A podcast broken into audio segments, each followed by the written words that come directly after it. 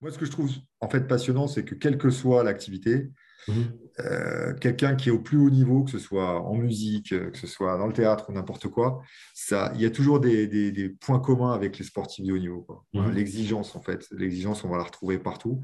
Et ça, c'est toujours assez inspirant, je trouve. Pascal Hilbert est aujourd'hui responsable du centre de préformation de l'un des plus grands clubs de football français, le Paris Saint-Germain. Au quotidien avec les futures grandes pépites du football, il nous raconte les enjeux de la formation, mais également le point d'honneur que lui et toute son équipe mettent à faire grandir des hommes avant des sportifs. Bienvenue dans le nouvel épisode du podcast de Quan Sport.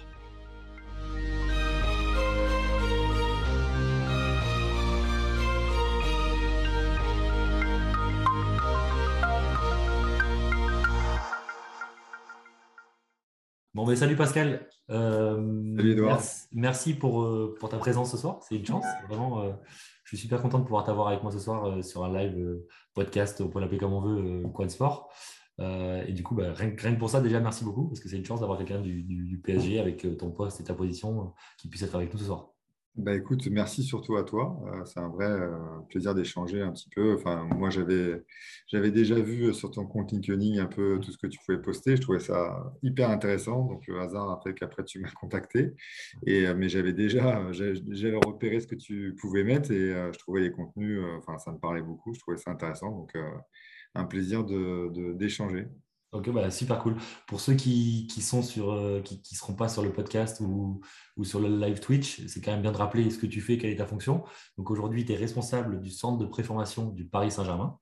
Euh, c'est-à-dire qu'en quelque sorte, tu t'occupes des, des jeunes sportifs qui ont entre 12 et 15, c'est ça? C'est ça.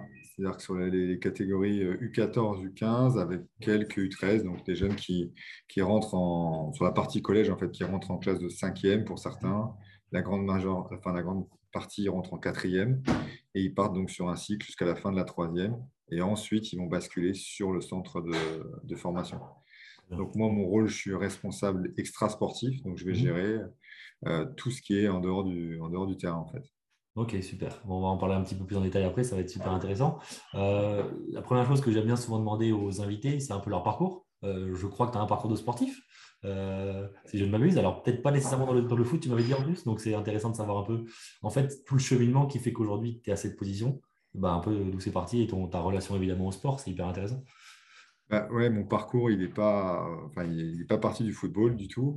En fait, moi, je, je, suis prof de PS au départ et mmh euh, j'étais euh, dans le water polo. J'étais joueur de water polo. Euh, pendant très longtemps. Euh, j'ai fait mon, cursus euh, à l'INSEP, donc en tant que sportif en water polo, et en même temps, donc j'ai passé, j'ai fait mes études STAPS et passé mon CAPES à l'INSEP. Ensuite, donc, j'ai enseigné pendant, pendant 18 ans. Un petit peu dans le water polo, j'étais sélectionneur régional des moins de 15 ans, justement. Mais bon, c'était, c'était des, il y avait une, une compétition par an. Voilà, c'était, mais ça me permettait de rester et, euh, dans, dans, le secteur. Et puis, euh, puis le, voilà, l'entraînement, ça m'a toujours passionné. Et j'ai voulu ensuite euh, comment dire, passer mes diplômes de préparateur physique. Mhm. Et en passant mes diplômes de préparateur physique, dans le but au départ d'être dans le water polo, ça a été un petit peu compliqué et de trouver en fait un, un, stage et un poste dans le water polo parce que bah, c'est un sport où il y a peu de moyens, avec des staffs qui ne sont pas toujours euh, hyper étoffés. Mmh. Ça, les, ça a évolué hein, et je suis toujours en lien avec, euh, avec des amis qui travaillent en Interpolo. Et aujourd'hui, ce sport, il se profile de plus en plus. Il y, a, quand même un peu plus de moyens, mais euh, c'était un peu compliqué à ce moment-là. Et du coup, en fait, ça s'est fait un peu par le hasard. J'ai rencontré un collègue, qui, Denis Lefebvre, qui aujourd'hui préparateur physique chez les pros PSG, qui était à l'époque préparateur physique chez les féminines. Mhm. Et grâce à lui, donc j'ai pu en fait faire mon stage justement au PSG euh, mhm. euh, chez les féminines. Et puis une fois que je suis rentré au PSG, j'ai fait donc quatre ans comme préparateur physique avec les, notamment les U19 féminines. Mhm. Et puis ensuite, il y a eu la création de ce poste. alors, ça, ça, voulait dire couper un peu du terrain, mais ça me parlait parce que ça abordait plein de choses, notamment sur tout l'accompagnement des, des, joueurs et tout ce qu'on pouvait mettre en place en dehors du, sportif. Mhm. Et, euh, et, donc, voilà, j'ai postulé sur ce poste-là et ça s'est fait, ça fait comme ça. Donc là, ça fait ma septième saison, euh, enfin, je démarre ma septième saison mhm. euh, donc à, ce poste. Et, toi, en termes de, du coup, en termes de sportif, a été quoi ton, ton, ton, ton climax de ta carrière sportive, de sportif de haut niveau? Bah, En fait, j'ai joué pendant 10 ans en élite donc la première division. Mmh. Et, et, j'ai fait donc quelques coupes d'Europe avec les clubs. J'étais en, j'ai fait les universiades, mmh. j'ai fait des championnats juniors, j'ai fait l'équipe de France militaire au bâton de Joinville. Voilà, mais j'ai jamais accroché l'équipe de France A. Quoi. J'étais en dessous, l'équipe de France A prime et l'équipe de France universitaire. Ok, bon niveau quand même alors du coup ouais, je ne sais pas si on peut dire bon niveau, mais bon, voilà. en tout cas, euh, en, termes, en tout cas, de, ne serait-ce que de volume d'entraînement, enfin, toi, tu, mmh. connais ça dans, le basket, et c'est vrai que ça représentait bah, voilà, deux entraînements par jour, euh, tous les jours, pendant, pendant pas mal d'années. Bon, bah, ne, serait-ce que ça, tu sais ce que c'est que tu approches le haut niveau. Quoi. Après, le niveau de performance, bon, bah, euh, mmh. on, fait ce qu'on peut, mais, mais en tout cas, ouais, sur le volume d'entraînement et sur l'approche, oui. Justement, c'est un truc qui m'intéresse, tu, me parles un peu de ta carrière de, sportif, parce que c'est un sujet évidemment qui m'est cher et qui nous est cher. Euh, tu avais peut-être, euh, tu as eu toi tout de suite en relation à ta carrière un peu, euh, qui allait un peu au-delà du sportif, avec l'idée de, faire d'autres choses à côté, d'optimiser des détails, de, je sais pas, de faire de la préparation physique différemment. J'imagine que oui, puisque du coup, derrière, tu as pris ce cursus de préparation physique. Mais est-ce que toi, dans ta carrière de sportif, tu avais déjà aussi une relation avec tout ce qui se fait autour de particulier ou pas forcément? Alors, c'est vrai que j'ai toujours été attiré par euh, l'entraînement. Voilà, Quand j'étais joueur, euh, c'est ça qui, m'intéressait. Je voulais devenir euh, entraîneur.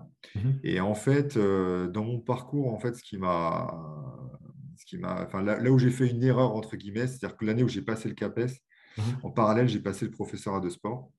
Moi, ce qui m'intéressait, c'était vraiment euh, rester dans le haut niveau et, mmh. entraîner à haut niveau. Et on, m'avait dit, non, il vaut mieux que. À un moment, il fallait que je fasse un choix. J'étais admissible mmh. aux euros pour les deux. C'était en même temps. Et on m'a dit, non, non, mais prends le CAPES parce qu'avec le CAPES, c'est plus facile de rebasculer euh, jeunesse, enfin, ministère Jeunesse et Sport et pas mmh. l'inverse.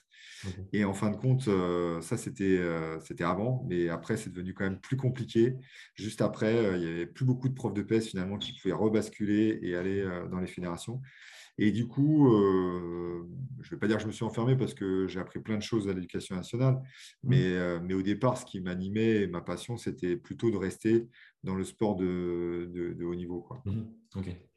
Et euh, tu as fait des, c'est vraiment des détails, mais ça me, j'aime bien en parler. Tu as fait genre un peu de préparation mentale ou des choses un peu différentes ou dans ta carrière ou pas spécialement? Euh, alors, j'ai eu euh, des préparateurs mentaux qui, sont intervenus euh, au sein des staffs, dans lequel, enfin, des équipes dans lesquelles j'étais. Mmh. Jamais, jamais consulté à titre individuel. Mmh.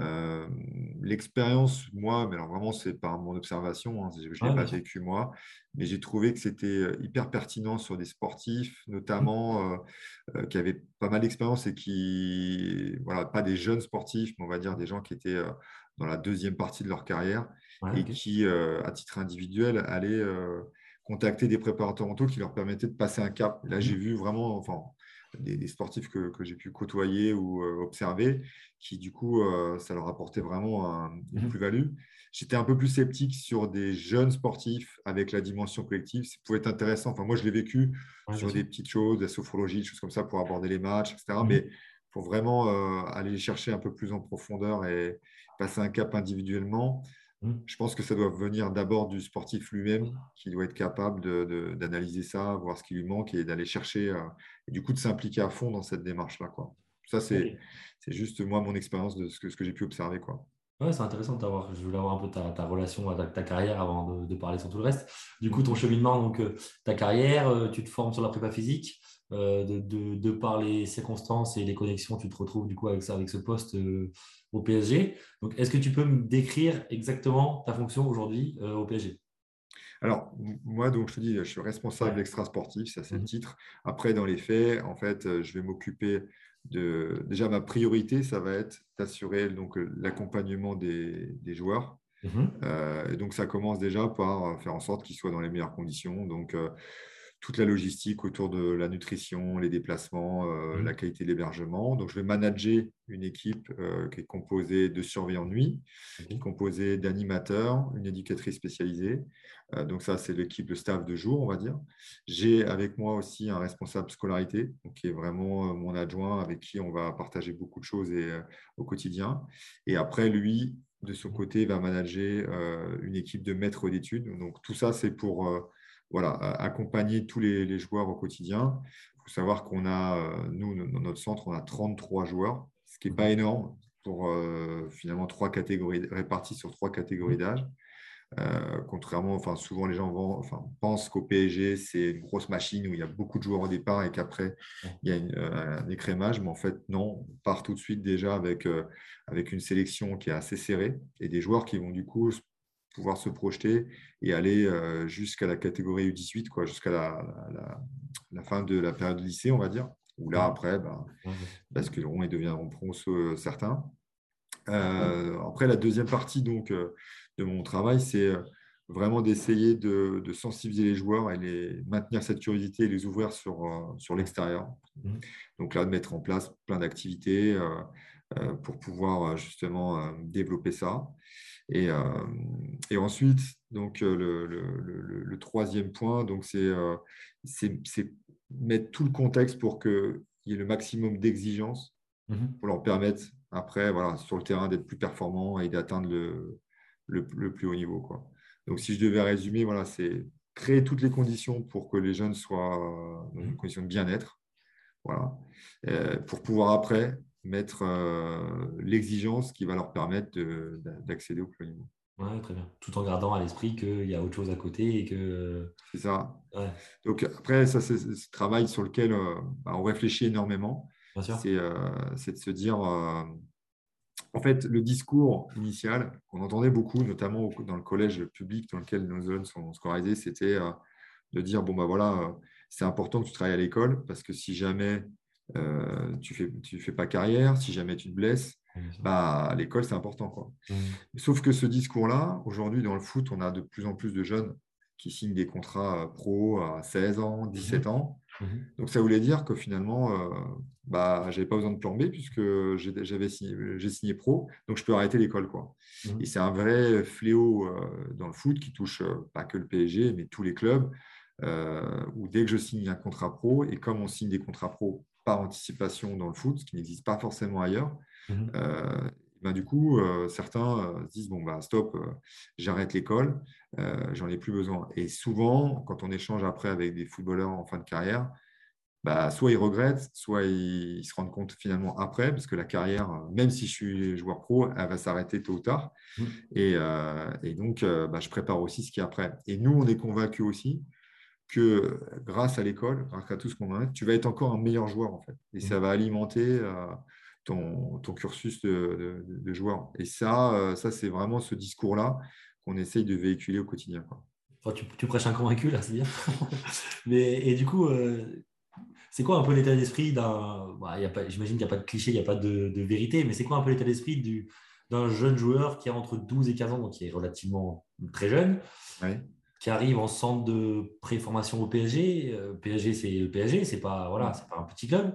C'est quoi leur état d'esprit? C'est vraiment, euh, on va dire, all-in sur la carrière et euh, je veux faire carrière à tout prix? Ou il y en a qui, ont encore assez de recul pour dire, ok, j'ai 12 ans, tout peut tout peut arriver. C'est quoi un peu leur état d'esprit là-dedans?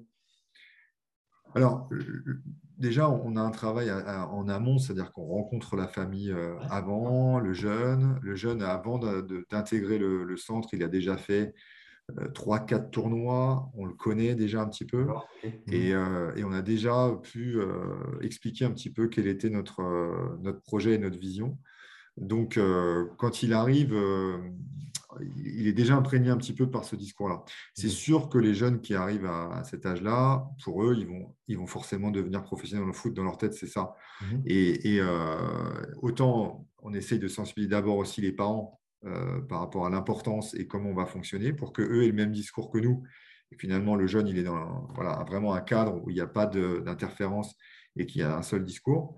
Mais, euh, mais lui, dans sa tête, c'est sûr qu'il va, lui, il veut devenir un joueur professionnel de football. Donc, c'est à nous de le convaincre que tout ce qu'on va faire à côté, ça va avoir du sens et que ça va, ça va euh, aller dans, dans, dans le sens de développer aussi le, joueur, quoi, et pas de lui dire c'est juste un plan B. Quoi. Et, vous, du côté, là c'est une question à part, mais du côté PSG, vous avez des, attentes ou entre guillemets, pas des, je ne pas jusqu'à dire des quotas, mais des besoins qui disent ok, vous, il faut que vous nous sortiez, absolument tant de joueurs issus, issus, de notre centre de formation parce qu'on veut aussi développer ça. C'est aussi, je crois, que c'est assez culturel au PSG de sortir des joueurs. vous avez aussi un peu ces, attentes de là de la part de, l'aspect pro bah, les attentes, en fait, c'est effectivement, c'est de, sortir un maximum de joueurs professionnels. Mhm. On a la chance, en fait, d'avoir, un, le, notre zone de recrutement en Ile-de-France, qui est le deuxième vivier au monde, avec le vivier de Sao Paulo, qui sort le plus de joueurs pro. Donc, il y a énormément de très bons joueurs en Ile-de-France qui alimentent le PSG, mais du coup qui alimentent même euh, toute la France. Et on le voit après aujourd'hui, euh, euh, je crois que c'est le, bassin de population qui est le plus représenté en Ligue des Champions. et nous, on a la chance aujourd'hui d'avoir les meilleurs joueurs de ce vivier-là. Quoi. Mmh. Ce qui fait qu'à l'arrivée, sur les dernières générations qui sont sorties, hein, en enfin, après U18, qui sont sorties du centre, on a sur les 4-5 générations dernières qui sont sorties, quasiment 90% de joueurs qui vivent du football. Donc, soit qui vont être évidemment au top niveau, soit qui vont être euh, euh, en national, en Ligue 2 euh, ou sur des, peut-être des plus petits clubs à, l'étranger, mais qui en vivent du football. Mmh. Ce qui est la, stat dans les centres de formation, c'est 12%. C'est-à-dire qu'au niveau national, quand je rentre dans un centre de formation, j'ai 12% de chance d'être pro. Mmh. Nous, on est très au-dessus de ça. Et non pas parce qu'on est meilleur que les autres, mais déjà au départ, on a effectivement une qualité de, joueur plus importante. Après, on a aussi, c'est vrai, des moyens quand on compare et quand j'échange avec euh, mes homologues des autres clubs, ils n'ont mmh. pas forcément tous les moyens que nous, on peut avoir. moyens humains, moyens financiers. maintenant, avoir des moyens humains, c'est une chose, mais que tout le monde travaille dans le même sens euh, dans l'équipe, c'est aussi une difficulté. Quoi. Voilà, mmh. c'est des problèmes de riches, entre guillemets, mais c'est aussi des difficultés. Donc, euh, bah, notre rôle, ça va être ça, c'est d'arriver à ce qu'il y ait une cohérence. Et euh, de, bien bien utiliser les moyens qui sont mis à notre disposition. Ok, super. Et au-delà de l'aspect sportif, j'ai envie de te dire, parce que ça, c'est peut-être pas ton côté, puisqu'il y a les entraîneurs pour ça, euh, c'est quoi un peu les thèmes Tu t'en as parlé un peu tout à l'heure en intro, mais c'est quoi un peu les thèmes sur lesquels vous allez essayer de chercher vos joueurs, enfin chercher, développer vos joueurs et essayer de leur proposer des choses? Tu vas parler un peu de nutrition, mais en gros, euh, par rapport à la gestion de carrière en général, c'est quoi un peu les thèmes que vous essayez de développer vous, en parallèle du sportif vraiment?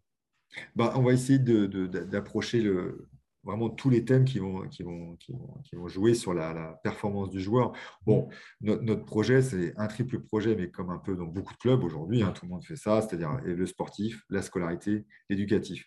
Mhm. Nous, ce qu'on essaye, c'est de faire du lien entre les trois. C'est-à-dire qu'il n'y a pas de cloison entre les trois. Déjà, ça sous-entend que le coach, euh, donc Thomas Lessal, qui est le responsable sportif, les coachs même, puisque lui, il est du coup coach de la catégorie U14, et il est responsable sportif. Mmh. Et il y a euh, Bafodé Diakabi, qui est un ancien joueur euh, euh, pro du, club, mmh. qui lui est coach U15. Et déjà, plus donc Marius Kenney, qui est le responsable scolarité. Et mmh. déjà, on va essayer d'avoir une cohérence dans tout ce qu'on fait. C'est-à-dire que le projet éducatif qu'on met en place, notamment, je, prends un exemple, on a mis en place un, système de, de récompense et de sanctions Mhm. qui est que le joueur, s'il fait une bêtise euh, au collège, euh, qui fait une bêtise à l'entraînement au centre, il a une croix. Au bout de mhm. quatre croix, il est suspendu automatiquement un match. À l'inverse, si euh, il se comporte bien, qu'il y a des remarques positives, que ce soit au collège, où on met des, de temps en temps des, on récompense les joueurs sur leur comportement beaucoup à l'entraînement, etc. Il peut obtenir des mérites qui vont soit lui permettre d'effacer une croix, par exemple, soit euh, pour ceux qui n'ont jamais de croix, parce qu'on a des joueurs qui sont exemplaires, mhm. et eh ben, d'obtenir des récompenses. Au bout de trois mérites cumulés, j'ai une récompense. Et ça, ça ne peut fonctionner, ça marche très bien, mais ça mhm. ne peut fonctionner que si les coachs y suivent. C'est-à-dire qu'à un moment donné, quand on arrive à un match et qu'on a je sais pas, deux joueurs qui ont quatre croix qui sont suspendus, en plus, on a déjà des effectifs qui sont un peu serrés. Mhm. Si le coach euh, est là et qui dit Waouh, ça me, ça me met dans, l'embarras vis-à-vis du match et tout, mhm. euh, et qu'il y a un moment, il va faire une entorse et dire Non, non, bah, c'est pas grave, il faut qu'il joue quand même, bah, ça y est, tout le projet tombe à l'eau. Donc, euh, il faut vraiment qu'eux soient convaincus de ça, et ils mhm. le sont. Et d'ailleurs, c'est même eux qui vont, qui vont demander voilà, on maintient le niveau d'exigence, et peu importe si le joueur est suspendu, il sera suspendu, quel que soit le statut, même si les joueurs n'ont pas de statut, mais que les joueurs comprennent bien que voilà, il y aura pas de, on ne transigera pas là-dessus. Quoi. Donc ça, déjà, ça, ça, puis ça renvoie un vrai message aux joueurs. C'est-à-dire qu'ils savent que ce qu'ils vont faire à l'école, ce qu'ils vont mmh. faire à l'internat, bah, les coachs, ils suivent ça. Et, euh, et pour eux, c'est hyper important. Donc déjà, ça, c'est, c'est quelque chose qui, voilà, qui est un exemple pour montrer la cohérence. Mmh. Et ensuite, donc, la scolarité, évidemment, pour nous, c'est, euh, c'est aussi une dimension très importante, mais parce qu'on pense qu'à travers ce qu'on va faire à l'école, mhm. ça va aussi apporter aux joueurs sur le terrain. Mhm. Un exemple tout bête, voilà, on va passer du temps sur la méthodologie, tout ce qui vont, euh, qui vont enfin, vraiment la méthode pour nous de travailler au collège, c'est super important. Mhm. Je prends un exemple bête, euh, savoir faire son sac d'école, bah, ça veut dire qu'après, je vais savoir faire mon, sac quand je vais à l'entraînement. C'est-à-dire que je ne vais rien oublier. Je vais avoir mes gourdes, ma gourde, mes protèges tibia, euh, mon rouleau de, de, massage, etc., etc. Et en fait, bah, déjà, quand il y a un joueur qui arrive et qu'il a tout ce qu'il faut, tous les outils, bon, il est déjà dans de bonnes dispositions pour pouvoir euh, faire tout ce qu'il y a à faire à l'entraînement. Donc, c'est toutes ces petites choses-là qui, pour leur faire comprendre qu'en fait, euh, voilà, le joueur, ce n'est pas que ce qui se passe sur le terrain, mmh. c'est tout un ensemble. Donc, après, tu parlais effectivement de la nutrition. Ça, on a un préparateur physique qui va intervenir, une nutritionniste qui va intervenir et régulièrement dans l'année, on va les sensibiliser sur euh, toute la préparation invisible, hein, les, étirements, le sommeil, la nutrition, etc mais on essaye de faire en sorte que voilà, qu'il y ait du lien dans tout ce qu'on fait. Et sur le, la partie éducative, donc euh, je m'appuie beaucoup sur le Fonds d'action du football, euh, qui, fait un travail euh, énorme et qui propose en fait des ateliers autour de la citoyenneté, de la culture, mais vraiment il y a un tel choix que bah, on a l'embarras du choix et on a envie de faire beaucoup de choses. On a fait, bah, du coup, on a fait des choix, mais on, a, par exemple deux activités fil rouge cette année qui sont un, un potager. Mhm. Donc les joueurs, chaque semaine, vont entretenir un potager. Et le la deuxième activité fil rouge, c'est du théâtre. On fait du théâtre d'impro une fois par semaine. Et, et, pareil, en fait, on leur fait prendre conscience que finalement, à travers le théâtre d'impro, tu deviens encore un meilleur équipier. En fait. Mhm. C'est hyper intéressant. Juste pour remettre dans le contexte, euh, le, fonds le d'action dont tu m'as parlé là, mhm. euh, donc c'est quelque chose qui a été créé par la Fédération française de football, si je ne me trompe pas. Et la LFP, ouais. Ouais, euh, avec le but de pouvoir développer des actions sociétales autour, du, autour du, football de haut niveau, c'est ça? Exactement, c'est-à-dire que ça s'adresse à tous les centres de formation. Ça fait six ans que ça existe. Mhm. Et les premières années, quelques clubs, 4, 5, 6 clubs qui participaient. Et mmh. aujourd'hui, tous les clubs de Ligue 1, tous les, clubs, enfin, tous les centres de formation et tous les pôles euh, participent à ce, à ce, programme. Donc là, aujourd'hui, vous avez vos jeunes au PSG qui donc tiennent un potager, si je ne me trompe pas, et donc font du cadre d'impro, C'est ça, exactement. Ça, fait, enfin, ça c'est les deux activités qu'on fait euh, en fil rouge. Et bon, il y en a, il y en a d'autres. Après, ça peut être des actions de sensibilisation. Mmh. Euh, on va faire venir un, intervenant extérieur sur euh, un one shot, quoi. Mmh. Mais, mais, moi, je trouvais intéressant aussi d'avoir des actions comme ça mmh. sur le long terme, parce que finalement, c'est là où on va pouvoir développer des choses et ils vont retenir beaucoup plus de choses que si on faisait une fois une action sur les sensibiliser sur l'écologie.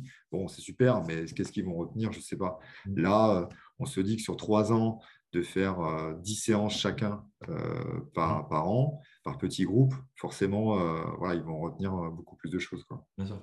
Et ça se passe comment du coup C'est peut-être bête comme question, mais vous avez du coup un, un, jardinier qui vient avec vous et un, une personne du théâtre qui vient vous donner des cours pour, pour vos joueurs, ça? Bah, En fait, alors, on a déjà, je pourrais parler hein, de notre organisation sur la semaine parce que on a depuis euh, maintenant, c'est la deuxième saison, réussi à mettre en place, je pense qu'on est les seuls à l'avoir mis en place, c'est qu'on a réussi à annualiser en fait trois disciplines, la musique, l'art plastique et le PS. Ah oui, tu en euh, détail, tu en avais parlé déjà et tu vas peut-être pouvoir le raconter, c'est hyper intéressant. Ouais. Enfin, on était, ça faisait longtemps qu'on voulait le mettre en place, mais c'était un petit peu compliqué, arriver de convaincre en fait tous les acteurs euh, du collège. Mhm. la direction du collège était partante les, enseignants euh, étaient un peu réticents. Mhm. Donc, il a fallu les convaincre et leur expliquer euh, bah, quel intérêt ça pouvait apporter aux joueurs. Et surtout, il a fallu d'abord, ce qu'on explique bien à nos joueurs, c'est que si les, enseignants et le collège a accepté, c'est parce qu'ils avaient un comportement exemplaire au sein du collège. À partir de là, les enseignants se sont rendus compte qu'effectivement, leur rythme était chargé et qu'ils étaient prêts à faire des efforts pour qu'on trouve des solutions sur l'aménagement donc de leur emploi du temps. Donc, du coup, la solution qui a été trouvée, c'est que la musique, le PS et l'art plastique, on ne le fait plus dans leur emploi du temps classique, qui nous permettait de gagner 5 heures. Et donc, tous les, euh, tous les jours, enfin lundi, mardi, mercredi, jeudi, ils ont cours que, euh, jeudi, pardon, ils ont cours que le matin. Donc, ils finissent à midi et demi. Il n'y a que le vendredi où ils ont une journée de 8h30 à 16h. Du coup, ils reviennent tous les jours au centre euh, déjeuner. Ce qui fait que déjà, on contrôlait aussi les repas, alors mmh. qu'avant, quand ils mangeaient au collège, c'était un peu plus compliqué. Mmh. Et donc euh, là, c'est euh, la nutritionniste du club qui compose les, repas pour les, cuisiniers. Et ensuite, ils enchaînent avec l'étude. mhm. donc de 13h30 à 15h30. Et une fois qu'ils ont fini l'étude, toute la dimension scolaire est terminée. Et là, ils basculent sur l'entraînement. Et ils finissent l'entraînement, enfin, ils s'entraînent de 16h à 18h30. Mhm. Mais du coup, ça changeait tout aussi, euh, un, dans la qualité de l'étude, parce qu'avant, ils faisaient l'étude après l'entraînement, le soir. Finissaient à 20h. Très compliqué de les concentrer, enfin, de les impliquer sur l'étude après l'entraînement, forcément. Et puis même pour eux, quand ils étaient à l'entraînement, ils savaient que derrière, il fallait se remettre au devoir. Alors que là, 15h30, pour eux, psychologiquement, la journée, elle est finie. Après, c'est voilà, du plaisir. L'entraînement, l'approche est différente. Et du coup, de ça, ça nous a permis de, gager un petit peu de temps aussi en soirée. Mhm. Ça nous a permis du coup de mettre d'autres activités, notamment le théâtre. Mhm. Et le théâtre, ça s'est fait. Alors, euh, j'avais échangé avec mon, mon, homologue de Lyon, qui s'appelle euh, Pascal Le Goff, et que je salue. Et en fait, euh, c'est lui qui m'a dit le théâtre d'impro, de toutes les activités qu'il a proposées, c'est celle qui était la plus riche, mhm. justement pour, pour, pour les, les, sports, sports collectifs. Quoi. Et en parallèle à ça, il y a un ancien, euh, un ancien joueur, un ancien euh, stagiaire donc, euh, du centre de préformation mmh. qui s'appelle Franck Bureau, qui lui avait fait un documentaire qui s'appelle Il n'y a pas que le foot dans la vie, où il avait retrouvé des camarades qui étaient avec lui au centre de préfo qui n'avaient pas réussi dans le football. Et, donc, il était venu présenter ce, documentaire et faire une intervention auprès de nos, jeunes. Et lui, il est devenu comédien et réalisateur. Et en discutant avec lui, quand il m'a dit qu'il donnait des cours de théâtre, voilà, dans les, à l'université, dans certaines grandes écoles, bah, je dis ce serait génial que tu puisses venir euh, le faire euh, et l'animer euh, donc au centre. Quoi. Et lui, il était quelqu'un d'hyper dynamique. Pour lui, c'était génial de pouvoir garder un, lien et revenir un petit peu sur les lieux où il a, où il a grandi, où il était toujours très imprégné. Et voilà, donc ça s'est fait comme ça. Et c'est vrai que c'est génial. Et, de montrer aux joueurs que bah, voilà, lui, il est passé par le centre de préformation et le centre de formation. Il n'a pas réussi dans le foot, mais il a mmh. réussi autrement. Et en plus de pouvoir partager aussi ça avec les joueurs, c'était hyper intéressant. Quoi. Voilà, montrer que bah, le, titre de son documentaire, il n'y a pas que le foot dans la vie, ça prenait vraiment tout son sens. Mhm. Et par rapport au potager, euh, en fait, on avait fait une action avec, euh, donc avec le Fonds d'action, qui nous avait mis euh, en lien avec une association qui s'appelle Terre Agir, qui est une association nationale, c'est celle qui notamment octroie les, labels comment dire, école verte, dans mhm. les collèges, etc. Et en échangeant avec eux, ils nous ont orientés en fait vers une association locale qui s'appelle Ecolonia, donc intervient mhm. autour de Verneuil, là où on est situé. Et eux, quand ils sont venus, donc ça s'était super bien passé. Plus le hasard, c'était qu'ils, nous, on est basé en plein milieu d'une base de loisirs. Et, eux intervenaient aussi et avaient donc un potager au, milieu de cette base de loisirs où ils faisaient des classes découvertes. Et bah, moi, je les croisais tous les jours, mais je ne les connaissais pas en fait. Mmh. Et, et, donc là, via le fonds d'action, donc on est rentré en contact. Ils sont intervenus une fois pour euh, sensibiliser les jeunes sur un, point autour de l'écologie, euh, qui était le traitement des déchets, euh, etc. Mmh. Et puis, c'était super. Les jeunes ont vraiment apprécié. Elle les connaissait en plus parce qu'elle intervenait au sein du collège, donc elle les connaissait déjà même avant. Et je lui ai dit, bah, mmh. c'est exactement ce que je voulais. Et elle m'a dit, bah, on a un potager qui a été abandonné pendant le confinement. Et ça serait intéressant de le reprendre et, de, monter un projet là-dessus. Et ça mmh. s'est fait comme ça. Quoi. Voilà. Et depuis, du coup, on a notre journée du mardi qui est mmh. organisée comme ça, où pendant le temps de l'étude, certains, on a un groupe, euh, un tiers de, l'effectif qui va entretenir le potager et qui du coup rattrape l'étude le soir. Mmh. Et à l'inverse, ceux qui n'ont pas le potager font étude et font théâtre le soir. Voilà, les deux tiers du, groupe. Donc du coup, ça s'est organisé comme ça. Et voilà, euh, concrètement, comment ça puisse se mettre en place. Super, intéressant. Et euh, ça, du coup, concrètement, ça se passe comment Les jeunes, ils, adhèrent Alors, ils viennent. Il y a, ouais, alors, moi, j'étais assez euh, dubitatif. Hein, C'est-à-dire que là, sur le papier, c'était bien. Mm. Après, je me suis dit, mais comment euh, est-ce qu'ils vont mm. vraiment accrocher Ou est-ce qu'ils vont dire, bah, attends, t'es gentil avec, euh, avec ton potager, mais c'est pas du tout notre truc. Et en fait, c'est assez bluffant parce que dès qu'ils ont été, tous ont été hyper, mm. hyper impliqués.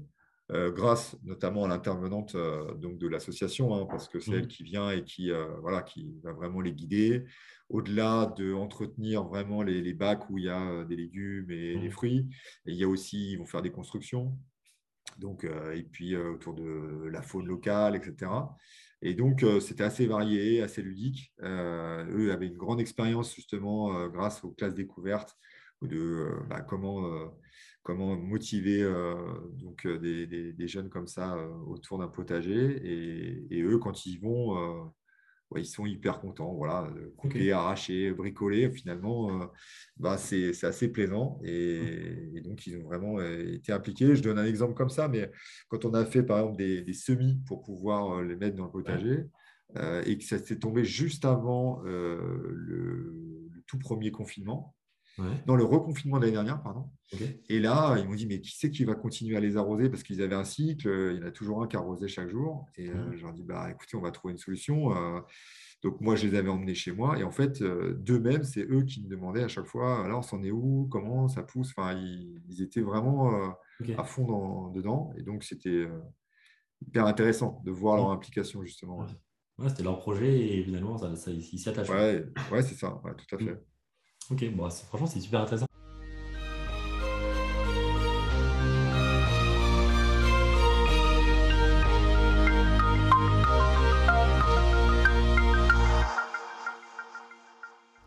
Quan Sport est une agence d'accompagnement pour les professionnels du sport.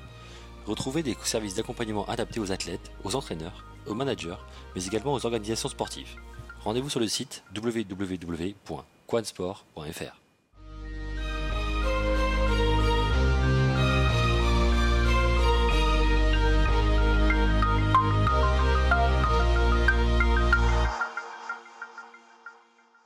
Alors, du coup, euh, ma question, c'est OK, des, gens qui écoutent ça, ils pourraient dire Mais OK, quel est le lien avec le foot? Qu'est-ce qui va faire que ça va, en faisant un potager ou en faisant du théâtre, on va devenir un bon footballeur? Euh, Personnellement, j'imagine bien quel lien on peut faire. Je pense que si vous le faites aussi, peut-être que pour une personne qui est extérieure à tout ça, va dire Mais ils sont tarés au PSG ou c'est quoi leur Tu j'exagère, tu vois, je, suis baptisé. Juste pour peut-être essayer d'expliquer quel type de compétences ou quel type de recul on peut prendre par rapport à bah, le, sport lui-même et qui fait qu'à un moment donné, ça peut aussi venir nourrir une carrière ou le développement d'une carrière. Parce que tu en as parlé tout à l'heure au tout début, le fait que pour toi, tout ça, ça pouvait aussi nourrir le fait qu'on devienne un bon joueur. Donc, mm. est-ce que tu peux peut-être expliquer quel lien on peut faire entre tout ça en fait? Bah, En fait, je pense qu'aujourd'hui, c'est clair, quel que soit le sport, pour rester au plus haut niveau, mm-hmm. il faut des gens qui soient euh, stables euh, et intelligents Mhm. Euh, qui, soient capables de bien gérer euh, leur vie et pas que euh, sur le terrain.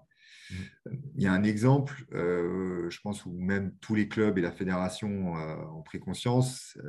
il y a la génération 87 avec Benzema, Ben Arfa, Nasri. Menez, génération qui, est championne d'Europe en, à moins de 17 ans.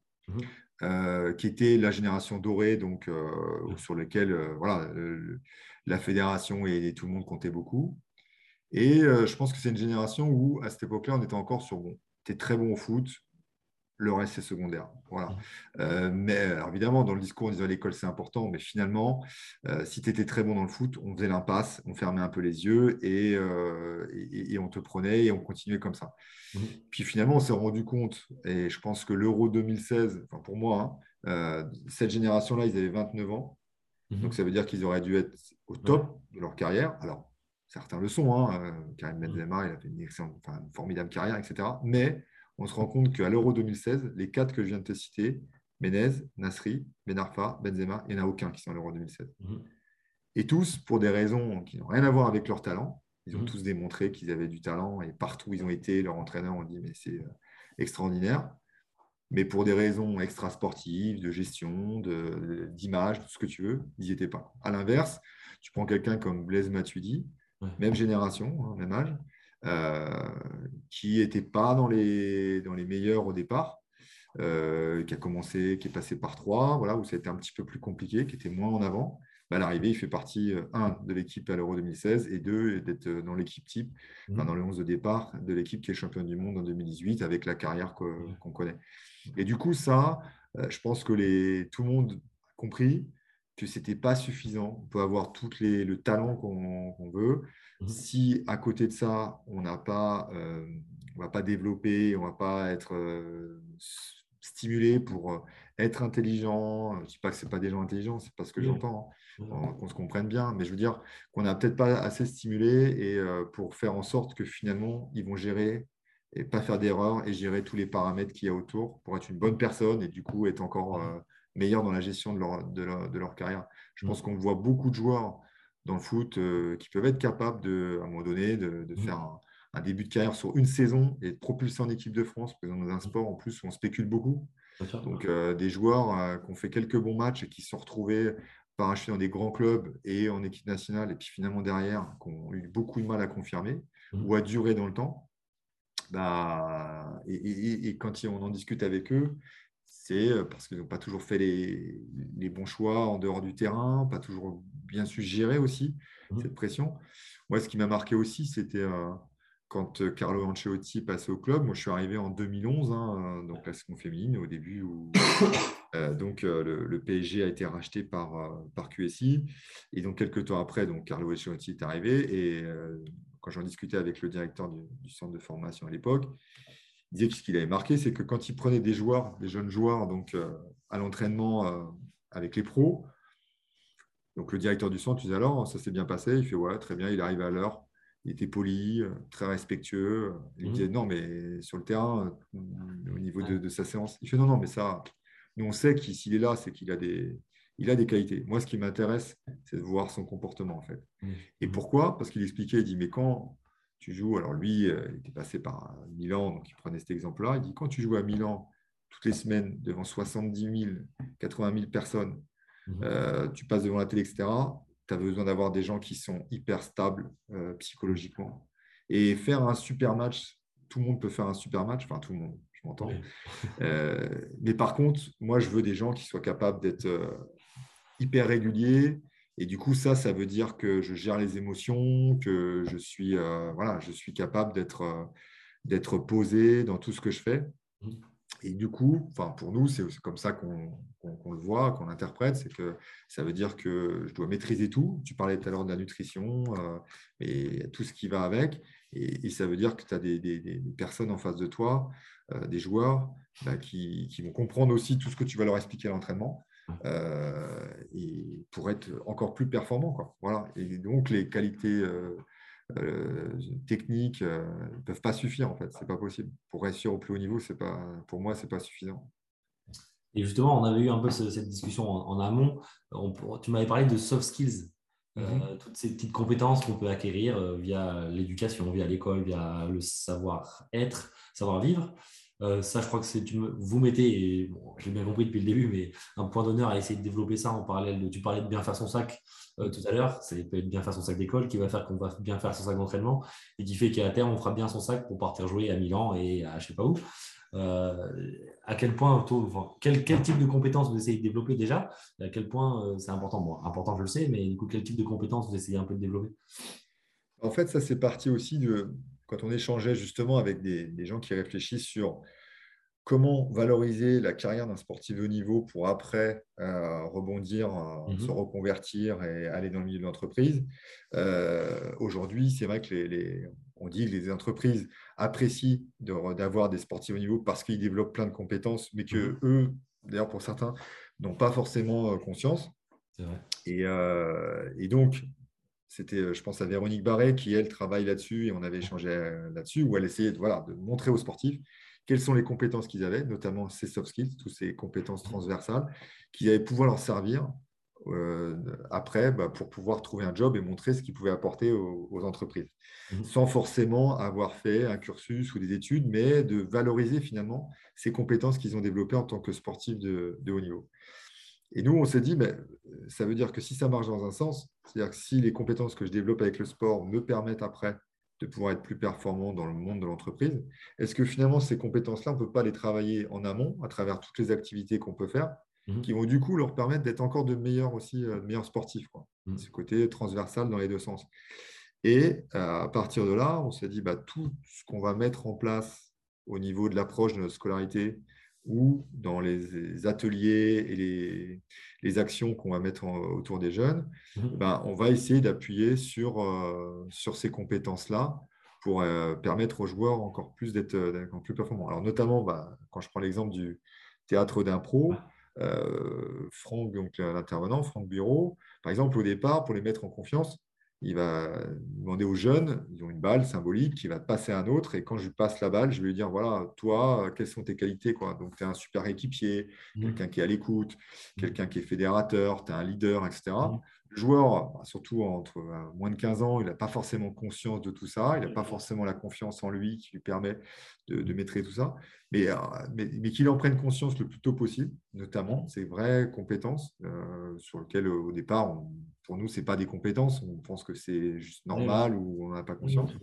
Mais au contraire, de développer ça, parce que finalement, ces qualités-là, c'est des qualités dans un groupe on a vraiment, euh, enfin, au niveau, finalement, on a vraiment besoin. Et ça, ça va leur permettre aussi après, plus mm. facilement, de rebondir après leur carrière de, sportif. Je sais que c'est quelque chose qui t'habite. Euh, oui, c'est clair. Et dans ce que tu postais, euh, ça, ça ressortait. Ça m'a très, beaucoup intéressé. Et donc, voilà, on, on, essaye de raisonner comme ça. Je te donne un autre exemple. On a fait depuis deux ans euh, voilà, on voulait, on voulait euh, faire un truc qui s'appelle les Oscars de notre préformation. Ah en fait, on remettait des petits trophées. Euh, voilà, c'était le plus gourmand, le plus drôle, etc. Des petites choses un peu rigolotes. Et on, a essayé de le faire avancer. Donc, pour que l'année dernière, quand on l'a fait, on a fait un dîner. On leur dit voilà, vous venez habillés tous en costume, on fait des belles photos et c'est comme la remise du Ballon d'Or, quoi. un un peu, un peu sympa. Ah, et, et, on s'est dit, mais en fait, les, lots qu'on va remettre, on va choisir des soft skills. Quoi. Donc, ça va être c'est qui le meilleur, euh, bon, l'équipier, le meilleur équipier, on l'avait déjà, mais qui, quel va être, euh, je sais pas, le, euh, le joueur le, plus, le plus altruiste ou celui mmh. qui est le, quel est le meilleur leader, et que ce soit les jeunes entre eux qui votent et qui, du coup, désignent le camarade qui va être le meilleur dans cette rubrique-là. Voilà, on trouvait que c'était intéressant en fait de valoriser mmh. ces compétences-là et c'était une manière de, de, de le faire. Quoi.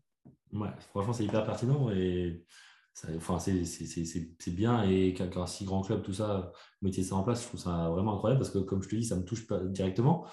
Excuse-moi. Mais franchement, je trouve ça hyper pertinent. Et justement, pour construire un peu euh, ce qui va se passer plus tard, ouais, bien sûr, on va avoir besoin de leaders, d'altruistes, de bienveillance dans, dans, le monde pro parce que je pense qu'il y en a vraiment besoin, même s'il euh, y a certains mauvais côtés, etc. Mais pour plus tard, après, euh, en post-carrière, ça sera toujours bénéfique. Donc, ouais, je trouve ça, je trouve ça vraiment chapeau, c'est vraiment top. Enfin, les, idées que tu me sors là depuis tout à l'heure, je trouve ça hyper inspirant pour euh, finalement n'importe quel centre de formation, euh, n'importe quel sport. Hein. Tu te dis qu'il y, a plein, il y a plein de trucs qui peuvent être mis en place et qui ne coûtent pas forcément de l'argent. Parce que là, on mm. pourrait dire oui, c'est le PSG, c'est normal qu'ils sortent des gars, mais faire des Oscars de la bienveillance ou enfin du bienveillant, de l'altruiste, tu peux le faire dans un centre de formation où tu n'as pas forcément beaucoup d'argent et qu'au final, bah, oui, tu peux très bien mettre des choses en place mm. de cette façon-là, tu vois. Non, je pense qu'il y, a vraiment plein de choses à, faire. Et surtout aujourd'hui dans le foot, quand je, parle de fonds d'action, et j'appuie vraiment dessus parce que mmh. le travail qu'ils font, ils sont, ils sont trois. Et quand on voit ce qu'ils font, c'est juste énorme. Et aujourd'hui, je sais qu'il y a beaucoup de fédérations qui s'en inspirent. Et, euh, pour tous les clubs, en plus, euh, l'idée, c'est de, les mettre en relation avec des partenaires pour quasiment rien. C'est-à-dire que l'action que tu vas mettre en place, elle te coûte zéro. Euh, donc, c'est même plus un problème de, de moyens. Quoi. Le plus gros le truc le plus compliqué, c'est de trouver du temps. En fait, on est sans arrêt en train de courir après, après le temps, trouver des, créneaux, parce que bah, il ne faut pas oublier qu'ils sont là, c'est avant tout pour faire du foot. Donc, il y a aussi, on essaie d'organiser beaucoup de matchs. Nous, on a un fonctionnement aussi qui est un petit peu particulier par mmh. rapport aux autres clubs, c'est que nos joueurs ne, sont, ne font pas de compétition.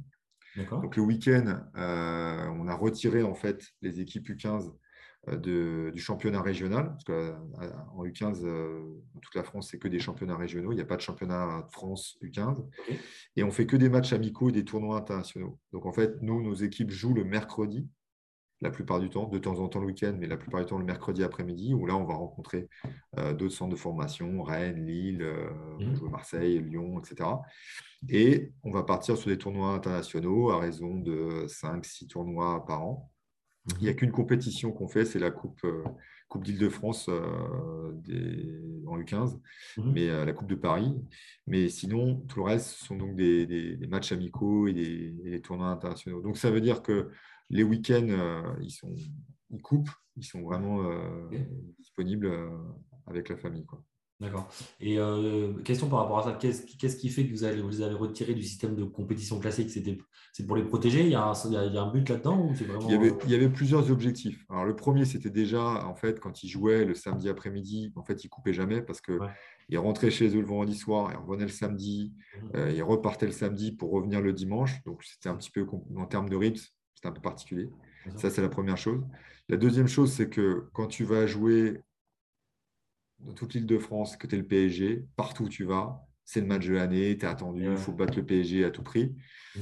Nous, on était vraiment dans une logique de formation. Et là, tu tombes sur des équipes en face qui sont dans la compétition et qui veulent à tout prix battre le PSG. Mmh. Et le niveau est assez élevé, surtout que tu peux avoir, nous, si tu veux, on va avoir beaucoup de joueurs avec des profils très techniques, parfois petits, en retard morphologique, etc. Et tu vas tomber contre des équipes euh, euh, enfin, sur cette catégorie d'âge-là, ceux qui vont être à l'inverse en avance morphologique, tu peux avoir des écarts physiquement qui sont énormes qui, et qui, du coup, peuvent te mettre vraiment en, difficulté. D'ailleurs, le meilleur exemple, c'est que la Coupe de Paris, sur les. Enfin, moi, c'est ma septième saison. Là, sur les sept saisons, on ne l'a pas gagné. Quoi. Alors, on a mmh. perdu de peu en finale, au tir au but, etc. Mais on n'a pas gagné. C'est-à-dire que le PSG ne domine pas Le, championnat francilien, ce qui peut paraître un peu particulier. Mais il y a des joueurs, en fait, parce qu'ils vont exploser quand ils vont arriver à maturité physique plutôt mmh. euh, en catégorie U17, U18 ou vraiment U19, mais qui vont être en difficulté à cet âge-là, sur cette catégorie-là, parce que dans certains clubs, ceux qui vont être plus dans la compétition, on va mmh. privilégier des joueurs qui sont déjà prêts, euh, qui sont déjà compétitifs, au détriment de certains qui, qui vont être peut-être plus talentueux, mais qui ont encore besoin de temps parce qu'ils n'ont pas le physique pour pouvoir s'exprimer. Donc il y avait euh, cet aspect-là, voilà, à la fois le, côté rythme. Puis alors, le dernier aspect aussi, c'est que quand vous jouez le week-end, justement, et que tu as beau dire, bon, nous, ce n'est pas une priorité d'être champion de 15, on est là pour former des joueurs pros. Mais si tu te retrouves troisième, quatrième, cinquième de ton championnat en régional et que tu es derrière des équipes amateurs d'Île-de-France, tu sais qu'à un moment donné, le coach, pour lui, on va toujours lui dire comment c'est possible que tu as les meilleurs joueurs d'Île-de-France et, pas... et du coup, la tentation pour le coach, c'est qu'à un moment donné, dire bon, sur ce match-là, il faut absolument que je gagne, parce qu'on est tous pareils. Enfin, je veux dire, un, coach, qui rentre dans une compétition, même s'il a du recul, euh, à un moment donné, il a, il a encore, on a tous envie de gagner les matchs. Et la tentation, ça peut être de dire, bah attends, là, j'ai des joueurs qui sont un peu meilleurs que d'autres, en tout cas un peu plus performants, je vais leur donner un peu plus de temps de jeu au détriment d'un autre. Alors que là, bah, si on enlève vraiment cette pression-là, quand on fait les matchs amicaux, bah, on les joue pour les gagner, mais je veux dire, c'est vraiment pas la priorité. Et mmh. quoi qu'il arrive, quand je te parlais tout à l'heure, par exemple, des sanctions, bah, s'il y a une sanction à mettre, on va la mettre. Mmh. Euh, s'il y a un joueur euh, qui n'est pas prêt encore, mais qui est, il va faire, enfin, je sais pas, on a deux gardiens, il y en a un qui est un peu meilleur que l'autre, c'est pas grave, ils vont faire quand même chacun une mi-temps, mmh. parce qu'on est vraiment dans un, on laisse du temps et on est vraiment dans un, cursus, un plan de formation, d'objectif de formation et pas de, compétition. Quoi. C'est une vraie prise de. Là, pour le coup, je ne savais pas ça. Je trouve que c'est une vraie prise d'opposition par rapport à. Bah, j'ai d'autres exemples dans, d'autres sports où, au final, comme tu dis, bah, des fois, la, la, victoire passe avant la formation et qu'au final, bah, des fois, tu peux passer à travers de profils physiquement moins développés dans le basket. Mmh.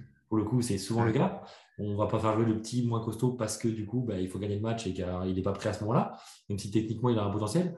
Mais vous, pour le coup, vous avez fait l'inverse, vous avez pris le parti d'effacer toute cette compétition pour dire, OK, bah, on va pouvoir euh, se concentrer sur la formation plus que sur le résultat. Quoi. Hmm. Alors après, euh, c'est un choix. Hein. Je ne dis pas qu'il y, a des inconvénients. Il un peu, non? De quoi? Ça doit leur manquer un peu des fois d'avoir une vraie. Ouais, ouais, je pense que alors, quand ils basculent sur la formation, là, la compétition, elle va vraiment s'intensifier parce qu'entre le championnat U17, la Gambardella en 18, euh, la Youth League et le championnat de France U19, euh, plus ceux qui peuvent euh, après aller en, sélection nationale. Enfin là, d'un coup, la compétition, elle s'accélère vraiment, elle se met en place.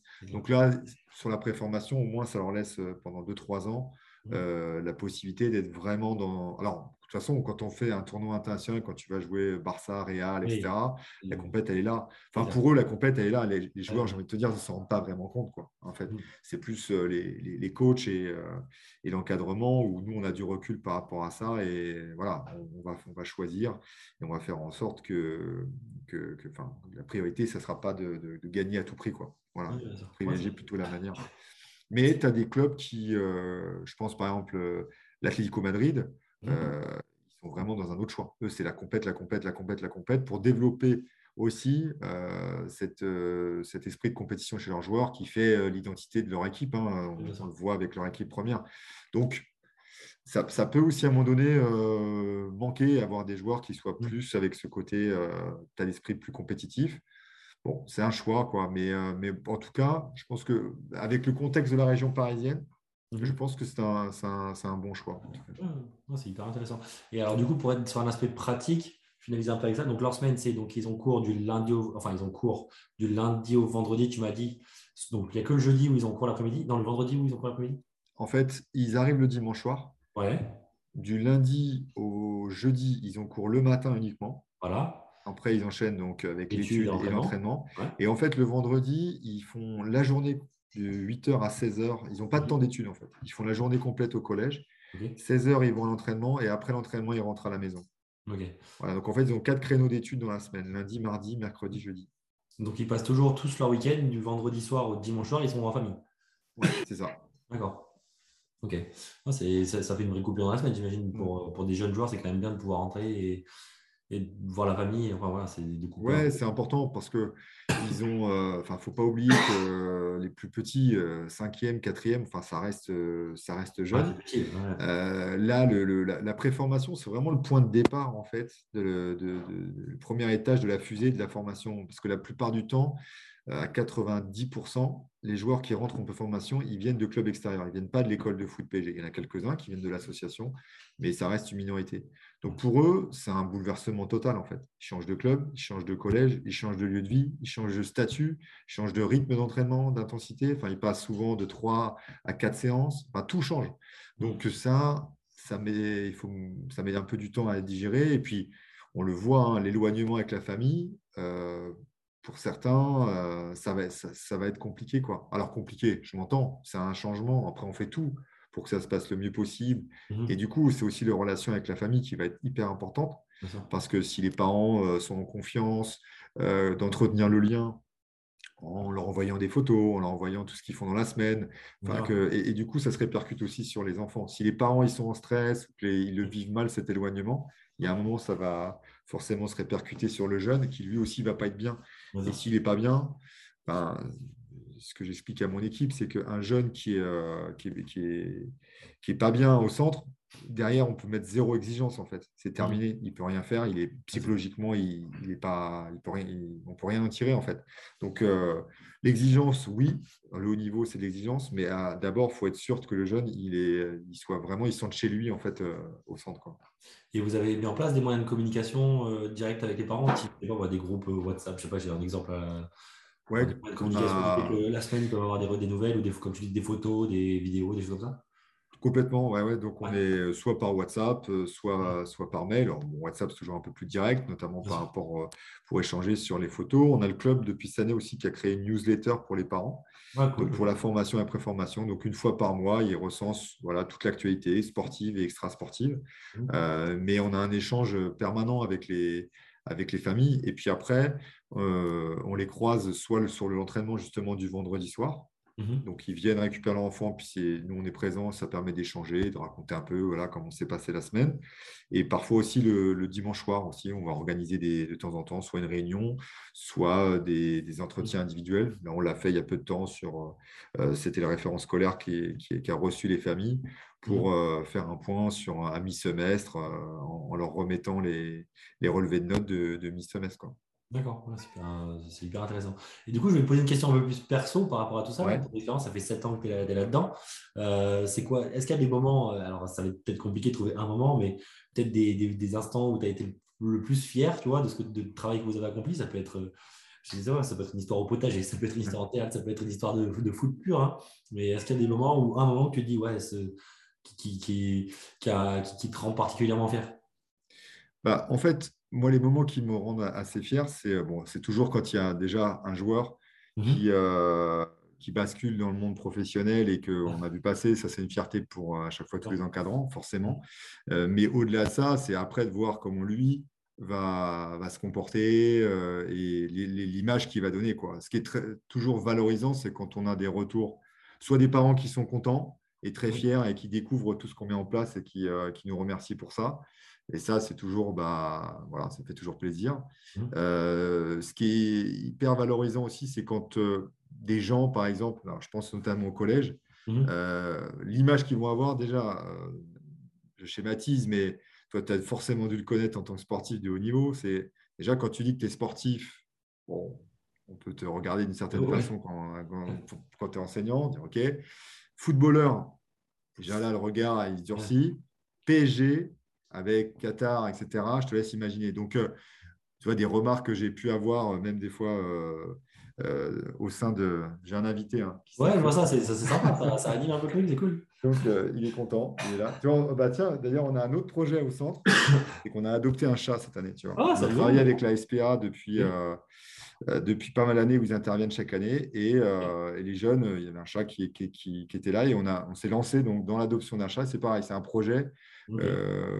Rien, que, rien que ça, c'était un projet. Et donc les jeunes, ça les responsabilise. Enfin, on développe pas mal de choses aussi avec ça. C'est intéressant je ferme la parenthèse, mais oui, la fierté, elle est là en fait. C'est surtout euh, quand, on, quand le regard des gens, une fois qu'ils ont vu nos jeunes, il change quoi, par rapport aux, mmh. idées préconçues qu'ils pouvaient avoir sur les jeunes footballeurs. Euh, voilà. Euh, et je te laisse imaginer voilà, tous, les, tous les clichés, toutes les caricatures qu'il y a. Surtout, en plus, je te dis, PSG, on va les regarder encore d'une façon différente. Et quand ils sortent voilà, d'une action ou une sortie qu'on a pu faire, ils disent, vos jeunes, ils sont exemplaires, ils disent toujours mm. bonjour, ils étaient dedans, ils étaient impliqués, ils avaient des bonnes questions et tout. Bon, ça, c'est toujours, euh, toujours euh, hyper, euh, hyper satisfaisant. En fait, enfin, toi et j'imagine ton équipe, vous avez un peu le costume de, de, ouais, de, de, papa au moment de substitution qui, en fait, vont être fiers quand on va dire que leurs enfants, ils sont polis, ils sont respectueux, qui sont sage, enfin sage en tout cas, mm. qui, qui, qui, ouais, qui respectent les choses. Bien sûr qu'ils sont bons au football, c'est important, mais limite, c'est presque tout le reste qui va aussi te rendre fier, un peu comme un papa ou une maman, en fait, au final. Ouais, complètement. Non, mais complètement. Et, c'est vrai que ça va, ça va au-delà de, de, finalement de leur performance sur le terrain. Très honnêtement, euh, un joueur où, où on ne se reconnaît pas, nous, en tout cas, notre travail dans le comportement, et euh, qui derrière, même s'il va être euh, après performant ou qui va passer pro, c'est pas la même satisfaction. Mmh. Aujourd'hui, euh, tu as un joueur comme euh, Arnaud Kalimundo, Kalimundo pardon, qui, euh, qui évolue à, à, Lens, qui est prêté par le PSG. Mmh. C'est vraiment une super satisfaction parce que c'était un joueur qui, était, qui était exemplaire dans le comportement.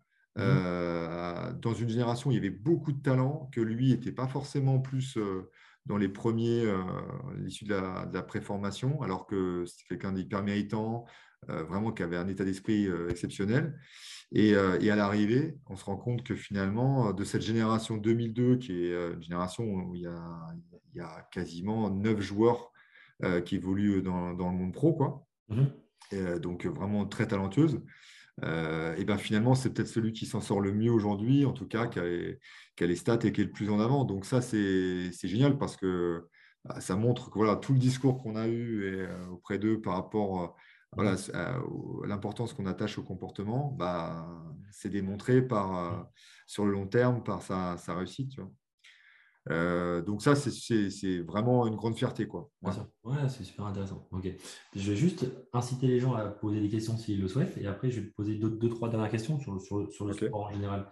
J'aurais bien voulu parler aussi un peu de, de, de des, agents là-dedans, tu vois, je t'en avais parlé, sans aller trop loin dans le sujet. Tu sais, souvent, on a tendance à se dire, ouais, mais des jeunes comme ça qui sont au PSG, euh, qui ont du coup potentiellement bah, cet avenir-là dans le milieu pro avec euh, l'argent que ça génère, etc. Il n'y a, pas de secret là-dedans. Euh, comment vous faites pour prévenir un peu tout ça de vos jeunes joueurs, de les protéger un peu de, de, l'aspect trop sport business, tu vois, j'ai envie de dire ça, tu vois. ça, c'est un truc qui m'intéresse.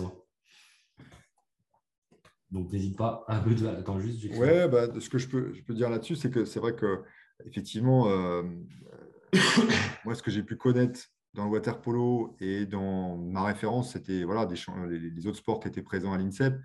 Euh, donc, j'ai pu échanger. C'était une richesse d'ailleurs, l'INSEP, de pouvoir échanger avec plein d'autres sportifs et de voir un mmh. peu comment, comment ils évoluaient. Euh, c'est vrai que le foot a cette particularité-là, c'est que les jeunes, enfin, je pense qu'aller les trois quarts des jeunes qui sont chez nous, pour pas dire plus, ils arrivent déjà avant d'arriver, ils ont un conseiller, un éducateur, enfin, mm. pour pas dire un agent parce que c'est pas un agent, mais c'est tout comme.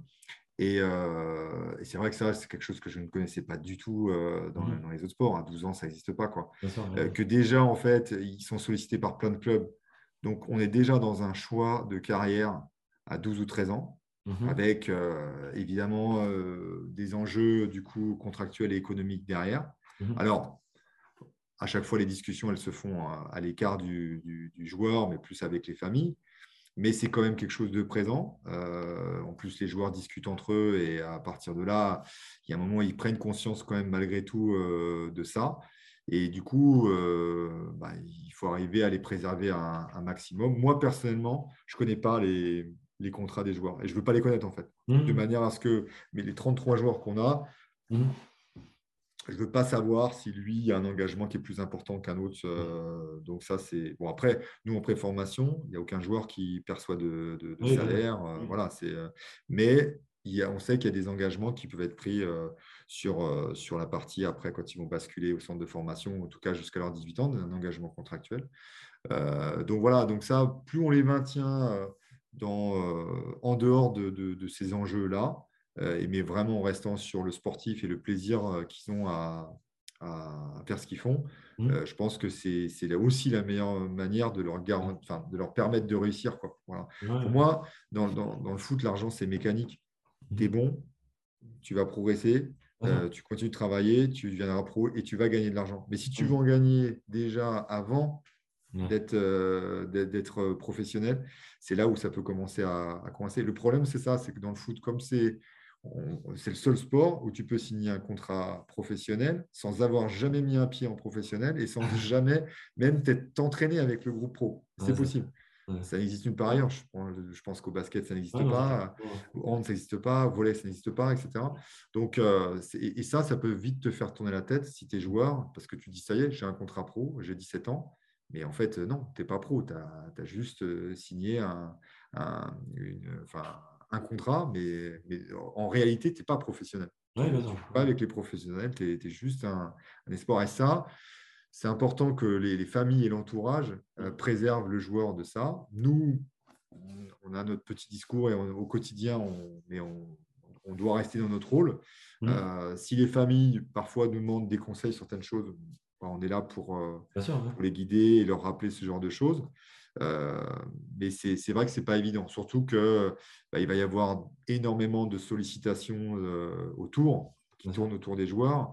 Et donc après, ça va être aux familles, aux joueurs de faire les bons choix. Mais je pars du principe, j'en reviens à ce que je disais tout à l'heure, c'est-à-dire qu'un joueur qui est bien éduqué, euh, ne serait-ce que de savoir compter et de savoir ce que lire un contrat que tu vas signer, Ouais.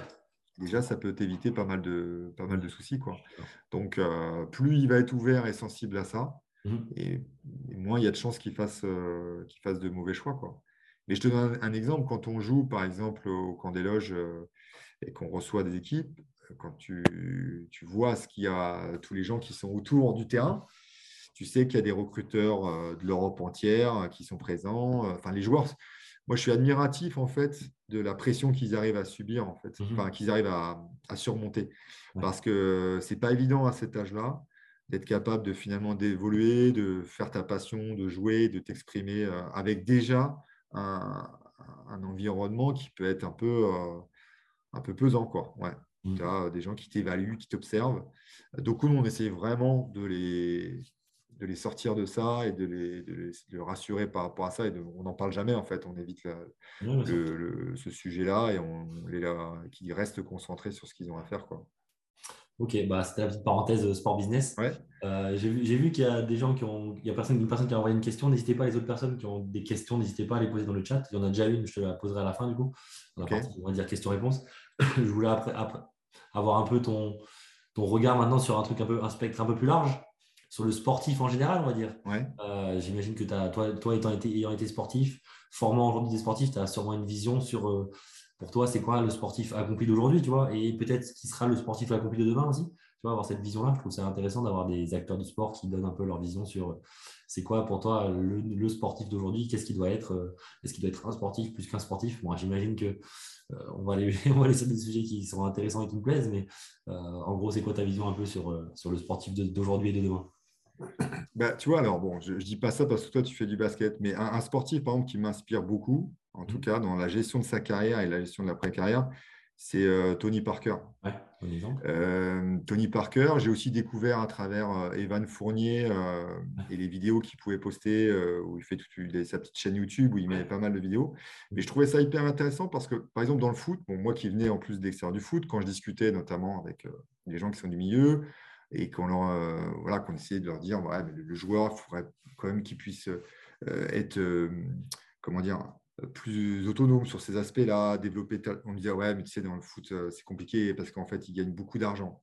Mmh. Donc en fait, de dire ils gagnent beaucoup d'argent, donc en fait, on ne peut rien faire. Mais mmh. quand je vois dans le basket en NBA où ils gagnent encore plus d'argent, ou en tout cas au moins autant, et quand tu vois le, le, niveau de réflexion, la façon dont ces joueurs-là gèrent leur carrière, c'est des chefs d'entreprise en fait. Euh, ils vont gérer leur corps, euh, et ils gèrent euh, l'ensemble de leur carrière vraiment en, en maîtrisant tout. Ils ont leur propre staff. Ils ont, enfin, ils ont cette, en tout cas, ils gagnent beaucoup d'argent, mais, mais ils ont une, une, vision de leur, une gestion de leur carrière que je trouve exceptionnelle. Mmh. Et puis tous, tu les vois aussi comment ils sont impliqués en dehors du terrain, ce qui, comment ils vont gérer leur argent, etc. Mmh. Et ça, je trouve c'est super intéressant d'avoir cet exemple-là.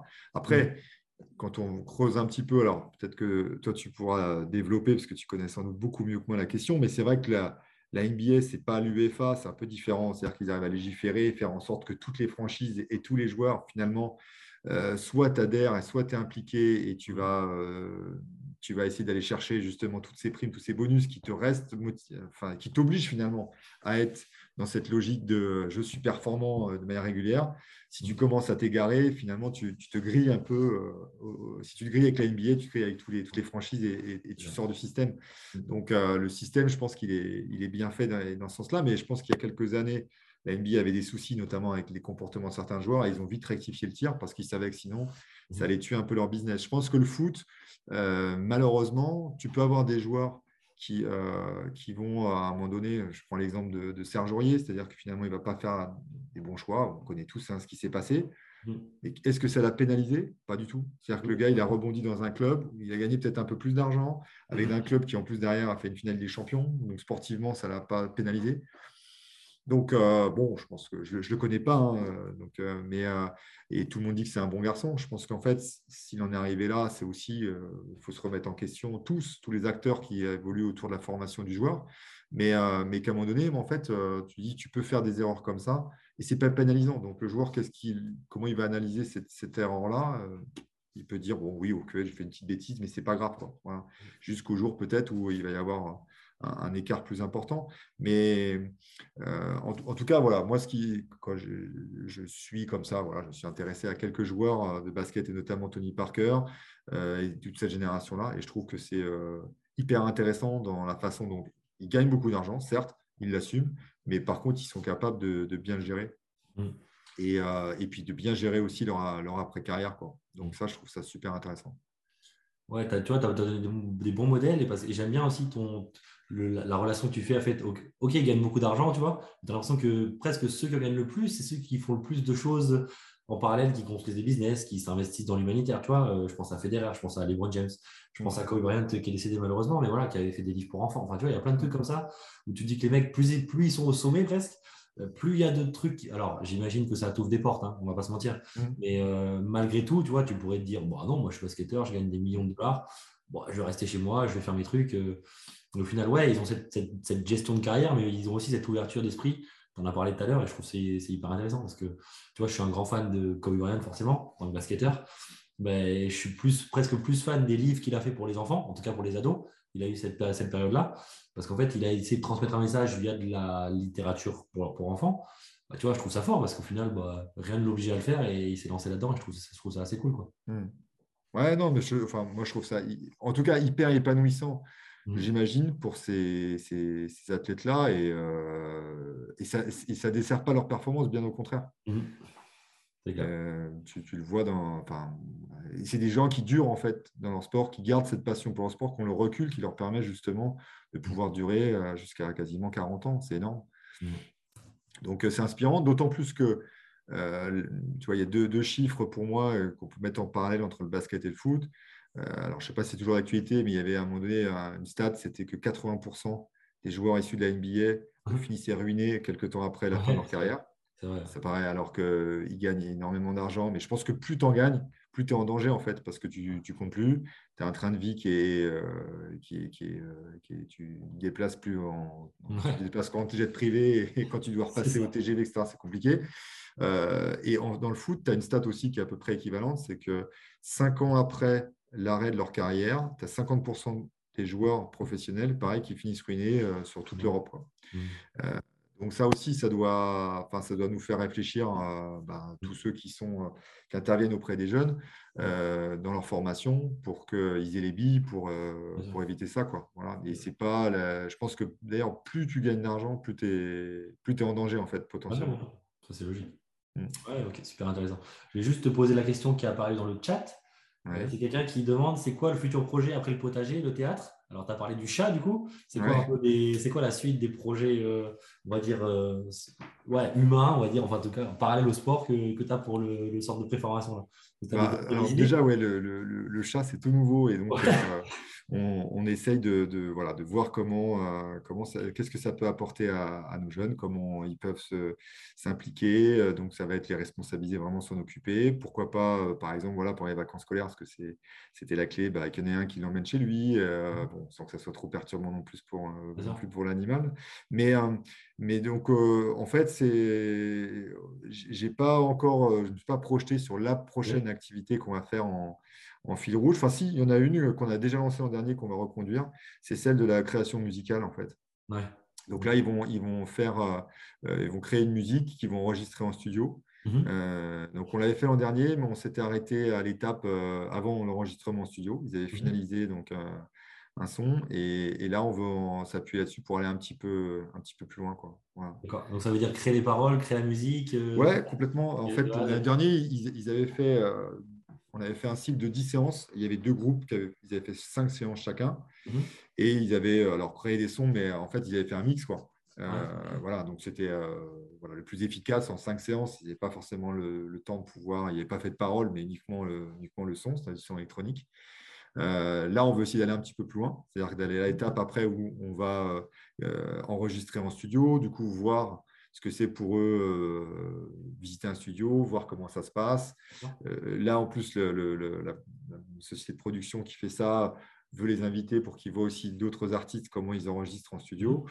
Et euh, je pense qu'il y a des, pareil, il y a des choses à faire parce que c'est un, univers qui leur plaît. Oui, bien sûr.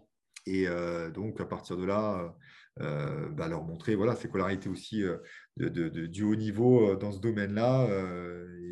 Moi, ce que je trouve en fait passionnant, c'est que quelle que soit l'activité, mmh quelqu'un qui est au plus haut niveau, que ce soit en musique, que ce soit dans le théâtre ou n'importe quoi, ça, il y a toujours des, points communs avec les sportifs de haut niveau.